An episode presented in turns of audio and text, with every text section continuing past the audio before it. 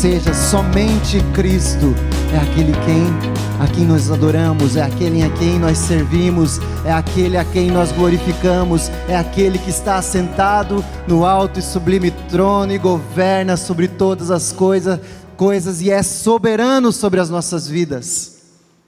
E hoje aprenderemos um pouco a respeito da sua graça. Sola gratia, somente a graça de Deus pode nos salvar. Somente a graça de Deus nos tira da morte. Somente a graça de Deus nos coloca nas regiões celestiais, vivos em Cristo Jesus. E para começar essa palavra, eu queria que você refletisse sobre aquilo que você tem vivido, sobre como o mundo tem vivido. Ao teu redor, filhos se levantando contra pais, pais se levantando contra filhos, pandemia, desesperos, suicídios, abortos, N coisas que eu posso citar para você aqui, que muitas vezes estão ao nosso derredor, e começam a fazer com que a gente pense que o amanhã será ainda pior, que o amanhã não tem como ter uma esperança de algo melhor, algo que seja bom. E isso começa a nos amedrontar, começa a fazer com que a nossa fé comece a ser enfraquecida, porque pensamos nas coisas, pensamos naquilo que está acontecendo e naquilo que irá acontecer, e ficamos com medo disso, afinal de contas, somos humanos, temos nossas fragilidades, não vivemos ainda glorificados, não temos os nossos corpos glorificados no Senhor. Vivemos ainda nessa terra e observamos tudo aquilo que tem acontecido. E o medo começa a tentar adentrar as nossas mentes e corações. E a desesperança começa a tentar adentrar as nossas mentes e corações. E as preocupações começam a adentrar as nossas mentes e corações. Basta refletirmos no que tem acontecido no mundo. Basta parar para pensar por 5 minutos. E parece não ter esperança para que nada disso comece a melhorar. E muitas vezes perdemos a esperança de continuarmos a tentar fazer com que as coisas melhorem. Paramos, pensamos, e não adianta a gente fazer nada, porque nada vai mudar. O mundo vai realmente de mal a pior. Mas ao nos depararmos com a palavra de Deus, ela que é a nossa regra de fé, ela que é verdadeira, que é eficaz, ela que é a palavra de Deus de fato, observamos o texto lá em Efésios capítulo 2, e se formos observar um pouco antes, o porquê essa carta foi escrita, à igreja de Éfeso e às igrejas da circunvizinhança ali, vemos que há um cenário um tanto quanto parecido com o que temos vivido hoje. Porém aquelas pessoas estavam preocupadas, amedrontadas, vivendo uma vida sob pressão, porque Paulo estava preso em Roma. Eles ficaram sabendo que Paulo tinha sido preso, ou seja, aquele que implantou a igreja naquele lugar, aquele que implantou a igreja, as igrejas aos arredores, estava preso. Aquele quem havia pregado o verdadeiro evangelho a eles, estava preso. E eles começavam a pensar: se Paulo está preso, o que acontecerá conosco? O que será das nossas vidas? Como viveremos daqui para frente? Talvez sejamos mortos.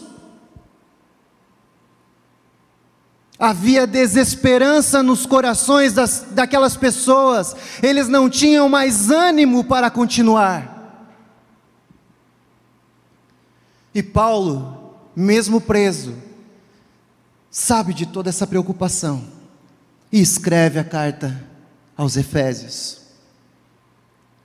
uma carta de encorajamento, uma carta os exortando a confiarem, a acreditarem, a crerem, não nele, não em Paulo como pessoa, mas no Deus em quem ele havia pregado para eles,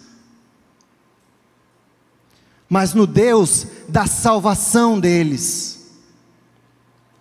que eles não deveriam estar preocupados com a situação de Paulo, porque se ele estava naquela situação, era para a glória de Jesus. Se ele estava preso naquele momento, era por causa da palavra que havia sido anunciada aos gentios. As pessoas que não conheciam a esse Deus e estavam sendo salvas para a glória do nome de Deus. Então Paulo os encoraja: não desanimem, não parem, não fiquem com medo. E ele começa a destrinchar a carta de Efésios, falando desde onde eles haviam saído, até onde eles chegariam para a glória do Senhor Jesus. Qual era o processo na vida deles, e o porquê eles não deveriam ter medo. Paulo vai falar a respeito do estabelecimento da igreja de Deus na terra, do porquê eles existiam ali. Não por causa daquilo que ele fez, mas por causa do que Deus faria através da vida deles. E Paulo começa a lembrá-los, em Efésios no capítulo 2, de onde eles haviam saído, como eles se encontravam antes de receberem a verdadeira palavra de Deus, em qual estado eles estavam enquanto estavam fora da graça de Deus, enquanto a graça de Deus não havia os alcançado. E eu quero que você leia comigo esse texto, que resume todo o Evangelho nas nossas vidas. Efésios 2, no capítulo 2, a partir do versículo 1 até o versículo 10, diz o seguinte: Ele vos deu vida, estando vós mortos nos vossos delitos e pecados, nos quais andaste outrora segundo o curso deste mundo, segundo o príncipe da potestade do ar, do espírito que agora atua nos filhos da desobediência, entre os quais também todos nós andamos outrora, segundo as inclinações da nossa carne, fazendo a vontade da carne e dos pensamentos, e éramos por natureza filhos da ira, como também os demais. Mas Deus, sendo rico em misericórdia, por causa do grande amor com que nos amou, e estando nós ainda mortos em delitos, nos deu vida juntamente com Cristo, porque é pela graça que sois salvos. E juntamente com Ele nos ressuscitou e nos fez assentar nos lugares celestiais em Cristo Jesus, para mostrar nos séculos vindouros a suprema riqueza da sua graça, em bondade para conosco, em Cristo Jesus, porque pela graça sois salvos, mediante a fé, e isso não vem de vós, é dom de Deus, não de obras para que ninguém se glorie, pois somos feituras dele, criados em Cristo Jesus para boas obras, as quais Deus de antemão preparou, para que andássemos nelas. Vemos aqui um texto separando-se a primeira parte da segunda, onde a primeira parte diz a respeito da situação na qual nos encontrávamos antes da graça de Deus, quando nos encontrávamos imersos, submersos no pecado, na escravidão. Imediatamente no começo desse texto, Paulo vai dizer: Ele vos deu vida, estando vós mortos. E Paulo aqui cria um paradoxo entre vida e morte. E imediatamente ele nos faz observar o que é a morte de fato. Quando vamos a algum velório, vemos alguém que está ali morto, nós os observamos e vemos que ali não existe vida, que a pessoa não consegue corresponder a nenhuma situação que está ao redor dela. Ela está morta, não há nada nela, ela não enxerga, ela não ouve, ela não fala, ela não consegue sentir nada. A pessoa está morta. E o que acontece com os mortos? Nada. Eles não conseguem corresponder a nenhuma das nossas ações. Vamos a um velório e o morto está ali, apesar de chorarmos, de estarmos ali em cima dele, ele não tem nenhum movimento, ele não consegue corresponder, ele não vai te responder, ele não vai falar nada, está morto. E Paulo, criando esse paradoxo, fala: ele vos vivificou, estando vós mortos nos vossos delitos e pecados. Ou seja, para que haja vida, existe a morte em primeiro lugar. E ele nos mostra já que o pecado vem nas nossas vidas desde muitos e muitos anos, desde muito tempo atrás. Lá em Gênesis nós podemos observar o pecado adentrando ao mundo através de Adão e Eva. E qual é o salário do pecado que eles cometem? É a morte. E não falamos apenas de uma morte física, mas entendemos que é também uma morte espiritual.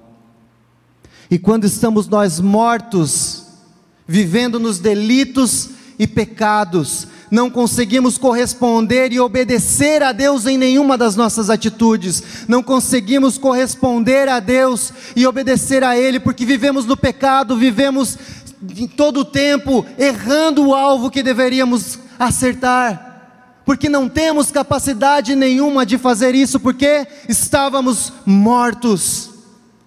E o morto, ele não consegue falar, ele não consegue enxergar, ele não consegue sentir. Então como ele corresponderá a alguma coisa? Como ele tentará com as suas próprias forças buscar algo dentro dele? E estamos falando aqui a respeito da morte espiritual do homem, que ele não consegue salvar-se a si mesmo através de quem ele é ou daquilo que ele faz, porque estavam mortos em delitos e pecados. Mas quem dá vida é Deus, é Ele quem nos dá vida, é Ele quem nos atraz, é Ele quem nos chama, é Ele quem nos vivifica, é Deus e somente Ele.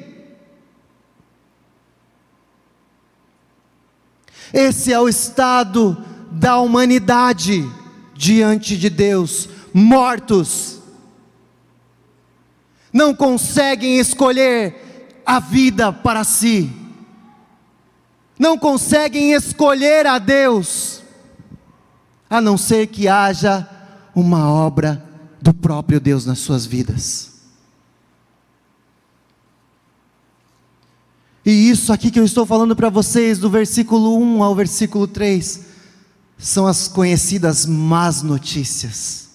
Porque para haver uma boa notícia, para que o Evangelho seja pregado, para que o Evangelho seja feito conhecido, existe a má notícia. E não é fácil ficar falando porque vocês estavam mortos, porque há o pecado e há isso, mas devemos pregar, devemos falar, devemos ser sinceros com vocês. O pecado que habita em nós nos faz estar afastados de Deus, a não ser que Ele venha até nós com o seu grande amor. Então Adão e Eva, desobedecendo a Deus, pecam e são punidos com a morte, seja ela física e espiritual, e imediatamente há uma separação do homem e de Deus. Não há mais um relacionamento com Deus, não há mais intimidade com Deus. Após a queda, todos nós nascemos afastados de Deus, nascem mortos, Parece até controverso, mas o fato é que não temos vida. E essa vida que eu estou falando é a vida espiritual. Nascemos mortos em delitos e pecados, totalmente submersos no erro, sem possibilidade nenhuma para fazer com que isso mude nas nossas vidas. Não conseguimos escolher a Deus, não conseguimos escolher a vida, ou viver. Versículo 2, ele continua: nos quais andaste outrora segundo o curso desse mundo, segundo o príncipe da potestade do ar, do espírito que agora atua nos filhos da desobediência. Lembramos que Paulo está exortando, está encorajando a igreja de Éfeso, e é isso que eu estou fazendo com vocês nessa noite, encorajando-os a lembrar de onde Deus nos tirou.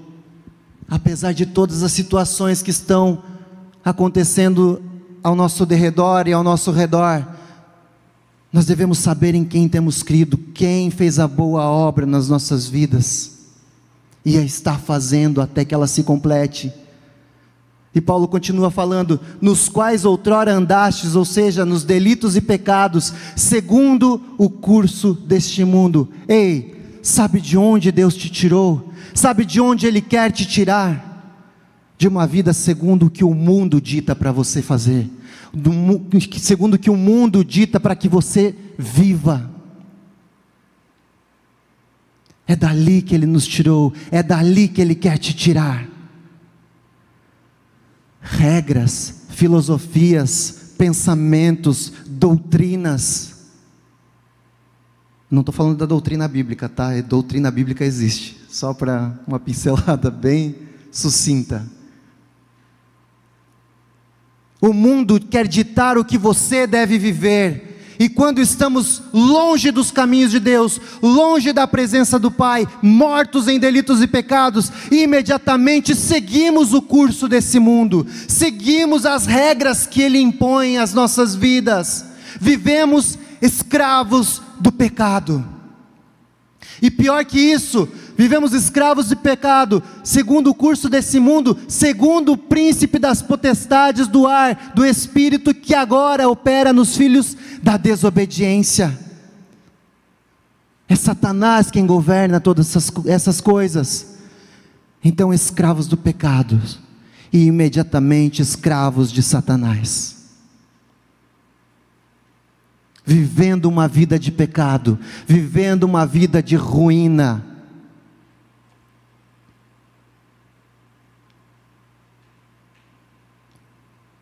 Vivendo tudo aquilo que desagrada e afronta a um Deus santo, a um Deus poderoso.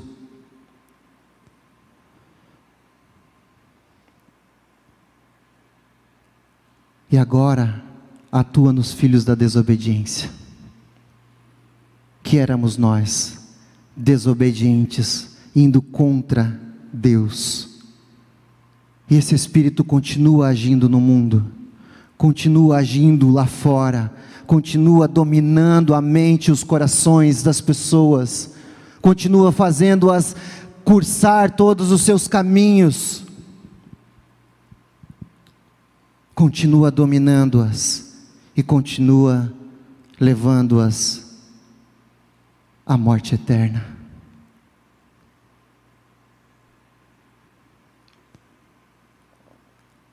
Tudo isso continua agindo na vida deles, porque eles não conseguem escolher ao Deus vivo. Eles não conseguem, com as suas próprias forças, com as suas próprias obras, com seus próprios caminhos, alcançarem vida eterna, agradar a Deus por aquilo que eles são, fazem ou conhecem. E ele continua, versículo 3, entre os quais também todos nós andávamos outrora, segundo as inclinações da nossa carne, fazendo a vontade da carne e dos pensamentos, e éramos por natureza filhos da ira, como também os demais. Antes que Deus nos salvasse, vivíamos as nossas próprias vontades, as nossas próprias paixões, a vontade da nossa carne, a vontade dos nossos pensamentos, e éramos por natureza filhos da ira, Satanás ditando o curso que deveríamos seguir, como deveríamos caminhar. Vivíamos os desejos da nossa própria carne, desejo totalmente intoleráveis por um Deus que é santo. Vivíamos as vontades da nossa carne e dos nossos pensamentos. Tudo aquilo que vinha em nosso coração e em nosso pensamento nós fazíamos, porque o mundo fala que deixa a vida te levar, siga o teu coração, faça isso, faça aquilo que lhe agrada, faça aquilo que realmente vai te fazer bem, faça aquilo que te satisfaz. E era assim que vivíamos ou vivemos, segundo o curso desse mundo, segundo os nossos pensamentos e as nossas vontades, mas isso tudo tem destruído cada vez mais essas vidas, afastando ainda mais de um Deus que é santo, vivendo sob a sua ira, sendo filhos da ira de Deus, como também os demais eram. Paulo exortando a igreja: lembram de onde vocês saíram, lembra como vocês viviam, lembram o que vocês faziam para desagradar a Deus. Existem ainda aqueles que estão fazendo, que estão agindo, que estão vivendo da mesma maneira, e são filhos da ira. Ah, porque Deus é amor, sim, Ele é amor, mas é um Deus justo, um Deus santo, que não compactua com o pecado e com as nossas vontades carnais, e com os nossos pensamentos carnais. Deus é santo, e não aceita tais coisas nas nossas vidas, não aceita, e por isso vivem como filhos da ira de quem? Da ira de Deus.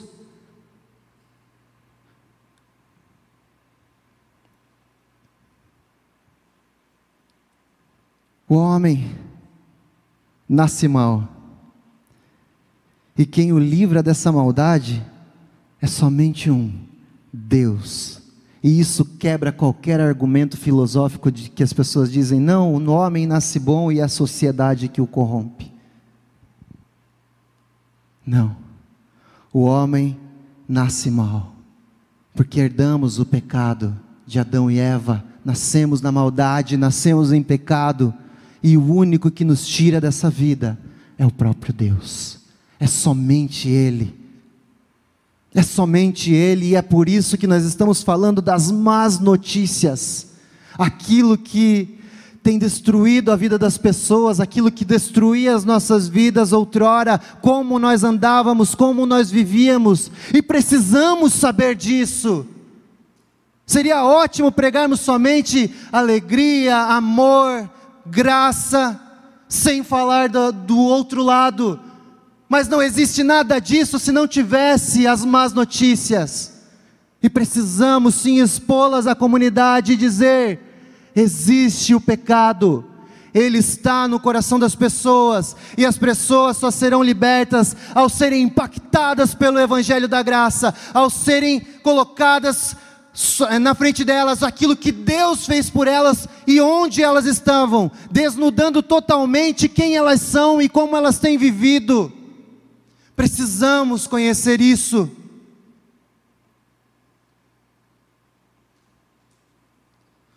O homem nasce mal, mas quem o livra dessa maldade é somente Deus.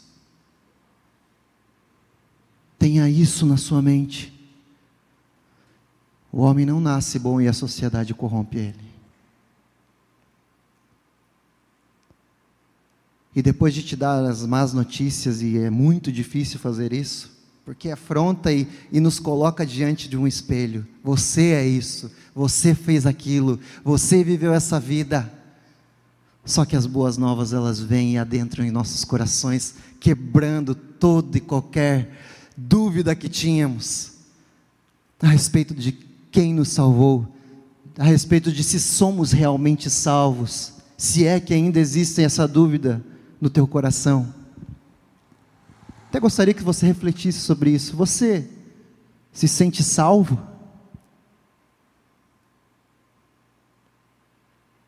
Se você não se sentia ou tinha essa dúvida, saiba que a boa notícia é que, mas Deus, sendo rico em misericórdia, por causa do grande amor com que nos amou, estando nós ainda mortos em delitos e pecados, nos deu vida juntamente com Cristo, porque é pela graça que sois salvos, e juntamente com Ele nos ressuscitou e nos fez assentar nos lugares celestiais em Cristo Jesus.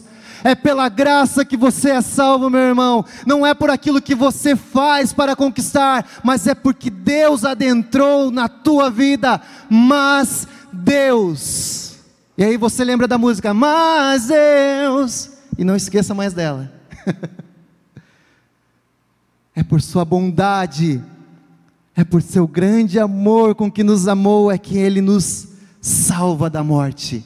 Mas Deus, sendo rico em misericórdia, ou seja, mas Deus sendo rico em não me dar aquilo que eu mereço, a morte, porque eu era pecador, eu o afrontava, eu vivia em desobediência, mas Ele sendo rico em não me dar o que eu merecia, pelo seu muito amor com que nos amou, estando eu ainda morto, ou seja, você não fez nada para que Deus, opa não, Ele está fazendo alguma coisa para que eu o salve, estando nós mortos em nossos delitos, estando nós ainda mortos, Deus nos amou, Deus nos salvou, Deus nos deu a sua graça, sem que em nenhum momento você tenha feito algo para que isso acontecesse. Em nenhum momento você fez algo de bom. Em nenhum momento você escolheu dar um passo a Ele. Foi Ele que te escolheu, ainda estando morto, ainda sendo pecador, do mais miserável de todos. Não que ainda não sejamos, mas a sua graça nos transforma dia após dia, nos restaura, nos vivifica nele. Pela graça sois salvos, pelo dom imerecido de Deus, aquilo que nós não merecemos, Ele nos dá, que é a vida, e a vida em abundância. É por ela que vocês são salvos, é somente por ela que vocês são salvos. E juntamente com Ele, ou seja, com Jesus, nos ressuscitou e nos fez assentar nos lugares celestiais em Cristo Jesus. E lembra que falávamos no começo da palavra a respeito de preocupações, de temores, do mundo indo de mal a pior? Saiba que Deus é um Deus eterno, então Ele não está nesse nosso plano cronológico, nesse cronos que vivemos, nessa vida doida de horários, de dias e horas. Ele vive além disso, e Ele olha toda a eternidade de fora, então Ele já te vê assentado nos lugares celestiais em Cristo Jesus, e essa é uma boa notícia para você que vive preocupado. Não se preocupe, mas creia num Deus que está assentado no alto e sublime trono e vive reinando eternamente em nossas vidas. Ele já te vê lá, Ele já te salvou, Ele já te tirou dessas dificuldades, desses medos, desses temores, mas você deve viver uma vida plena diante dEle, ou seja, uma vida totalmente desprendida das coisas, mas pensando, somente Deus é a minha salvação, somente nele eu confiarei, eu tenho uma plenitude de vida somente em Cristo, é somente Ele que me satisfaz.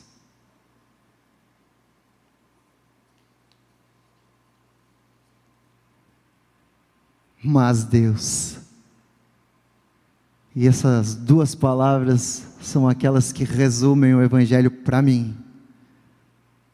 O pastor Bruno fala, se quiser fazer uma tatuagem, conhecer, viver e seguir, eu falo, faça mais Deus, não por causa da música, pelo amor de Deus, mas por causa de um Deus poderoso, porque é Ele quem interveio na tua vida e te salvou, e te tirou da morte.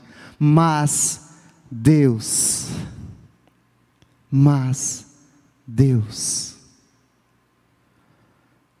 E para que Ele fez tudo isso, Diego? Para que Ele, um Deus tão santo, tão justo, tão poderoso, tão maravilhoso, que não deve nada para nós, faz isso? Para mostrar nos séculos vindouros a suprema riqueza da sua graça, pela sua bondade para conosco em Cristo Jesus. Ele nos salva com o imenso amor com que nos amou, para mostrar hoje para vocês, lembrando que Paulo escreveu essa carta há séculos e séculos atrás, e hoje ainda você se alegra com a expressão máxima da salvação na tua vida. Ele se mostra Deus soberano e poderoso em todo o tempo, desde a eternidade. Deus é Deus, e Ele é Senhor na tua vida, e é por isso que Ele mostra a suprema riqueza da sua graça, o quanto é valioso a sua graça derramada sobre as nossas vidas, o quanto é maravilhoso sermos amados por esse Deus, pela sua bondade para conosco, em Cristo Jesus. E como Ele fez isso? Entregando o seu próprio Filho para morrer na cruz, entregando Jesus Cristo para morrer em nosso lugar, entregando Jesus Cristo para receber o cálice da ira de Deus na sua vida. Naquele momento, lá na cruz, éramos para ser nós, mas Deus interveio com graça, bondade e misericórdia,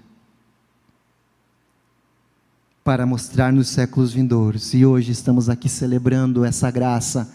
É por isso que nos reunimos, é por isso que nós cantamos, é por isso que dizemos que Deus é soberano, é por isso que amamos uns aos outros, é por isso que nos reunimos aqui para louvar e expressar a grandeza dessa graça maravilhosa de Deus. Não é porque você tem uma obrigação de todos os dias da semana estar numa igreja, mas é porque você entendeu de onde Deus te tirou, é porque você entendeu que é pela graça dEle que você é salvo, e isso não veio de você, isso veio de Deus. Versículo 8 vai dizer, porque é pela graça que sois salvos, mediante a fé, e isto não vem de vós, é dom de Deus. E eu enfatizo, é pela graça e somente por ela que somos salvos mediante a fé, e isto não vem de vós, é um presente, é um dom de Deus. E isso anula qualquer pensamento nosso de que nós conseguimos participar na nossa salvação.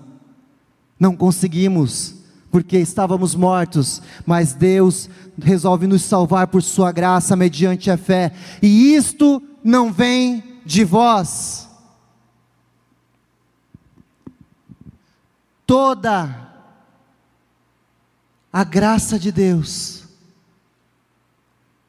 existe em nossas vidas, é derramada em nossas vidas por causa da sua própria vontade, e não por aquilo que nós fazemos, por aquilo que nós pensamos, ou por alguma conquista nossa. Você não consegue fazer nada para ser salvo, é Deus quem nos salva, é Deus quem adentra na tua vida e te resgata, e isto não vem de você, a fé que é colocada dentro da tua vida, para que então você desperte e olhe o chamamento do Senhor Jesus, e corresponda a esse chamado. Não vem de você, você aceita Jesus, mas porque Ele te escolheu primeiro, foi Ele quem te tirou da morte, foi Ele quem colocou a sua fé em você. E então você agora, com os seus olhos abertos, com vida dentro de ti, você consegue olhar para Deus e, sim, Senhor, eu resolvo seguir o teu chamamento, mas porque Ele já te despertou, porque Ele te ressuscitou e porque Ele colocou essa vontade em ti. É pela graça mediante a fé, e isto não vem de vós.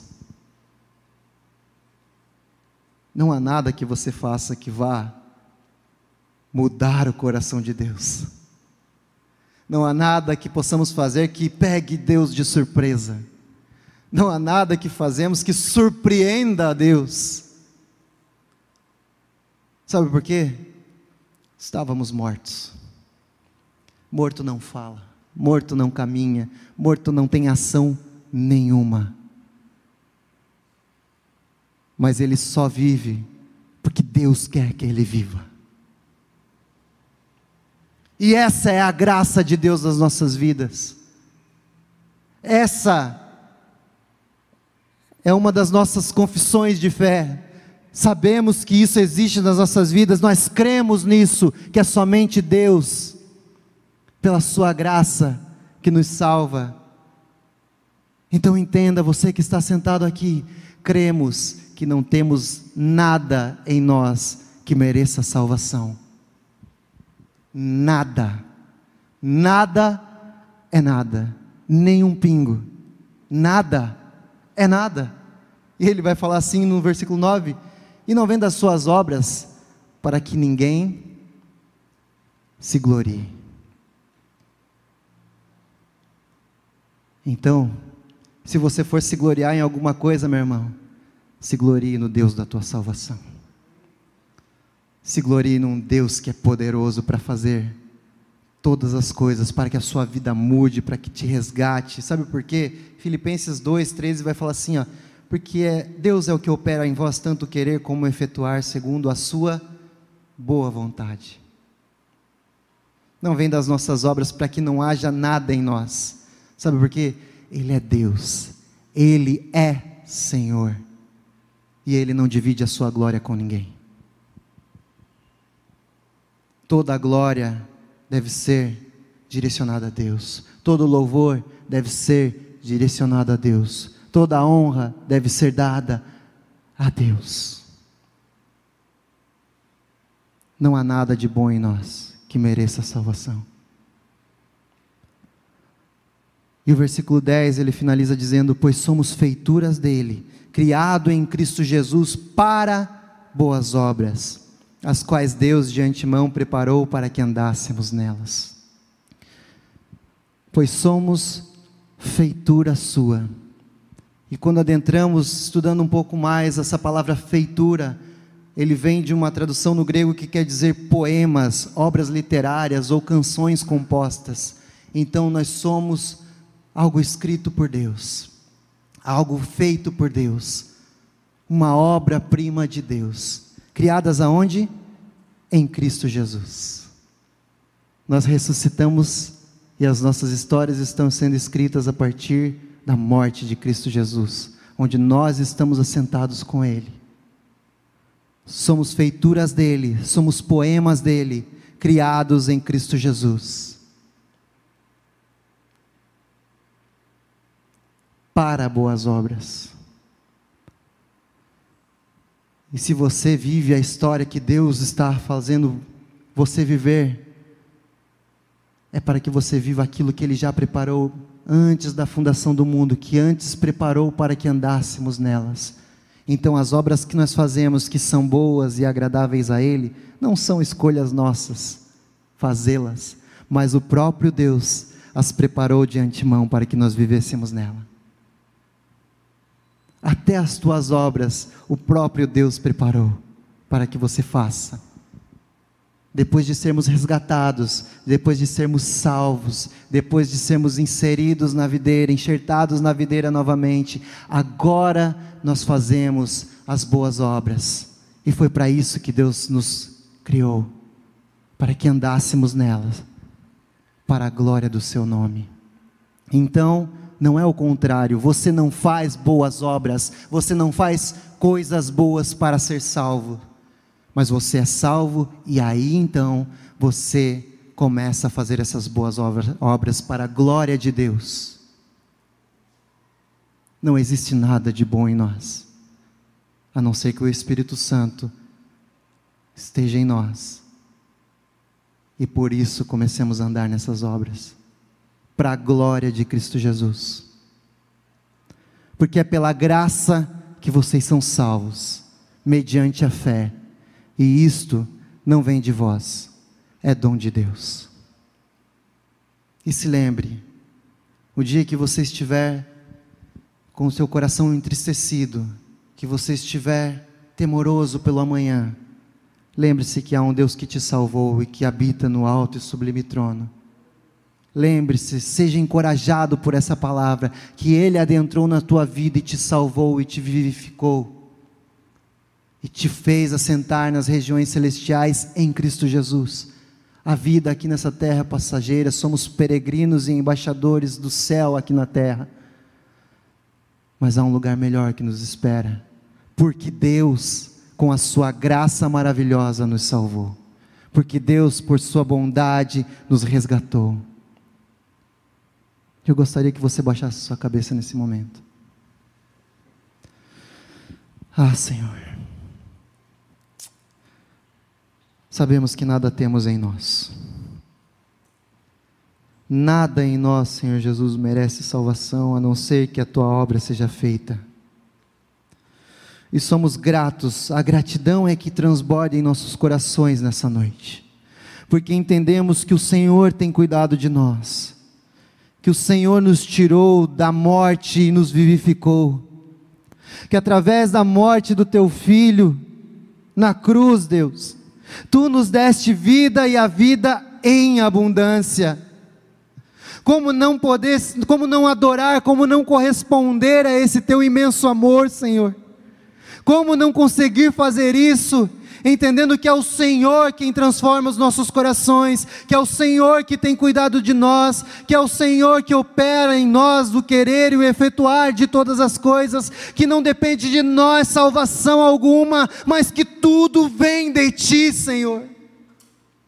Que essa palavra adentre os nossos corações, e que nos dias, ó Pai, que temos mais medo, que nos dias temerosos das nossas vidas, lembremos que é o Senhor, um Deus poderoso, que nos vivifica, que nos coloca em vida, que nos faz andar, ó Deus, para a Tua glória, ainda que tudo esteja tão perdido, ainda que o mundo esteja, Senhor Jesus, indo de mal a pior, sabemos que Tu estás reinando poderoso, que não deste corda no mundo e deixaste ele por si só, mas o Senhor intervém com poder, interveio com graça em nossas vidas, e fomos salvos por Teu amor, salvos pela Tua graça, salvos por Tua bondade, Senhor, e isso deve encher os nossos corações de alegria, Senhor.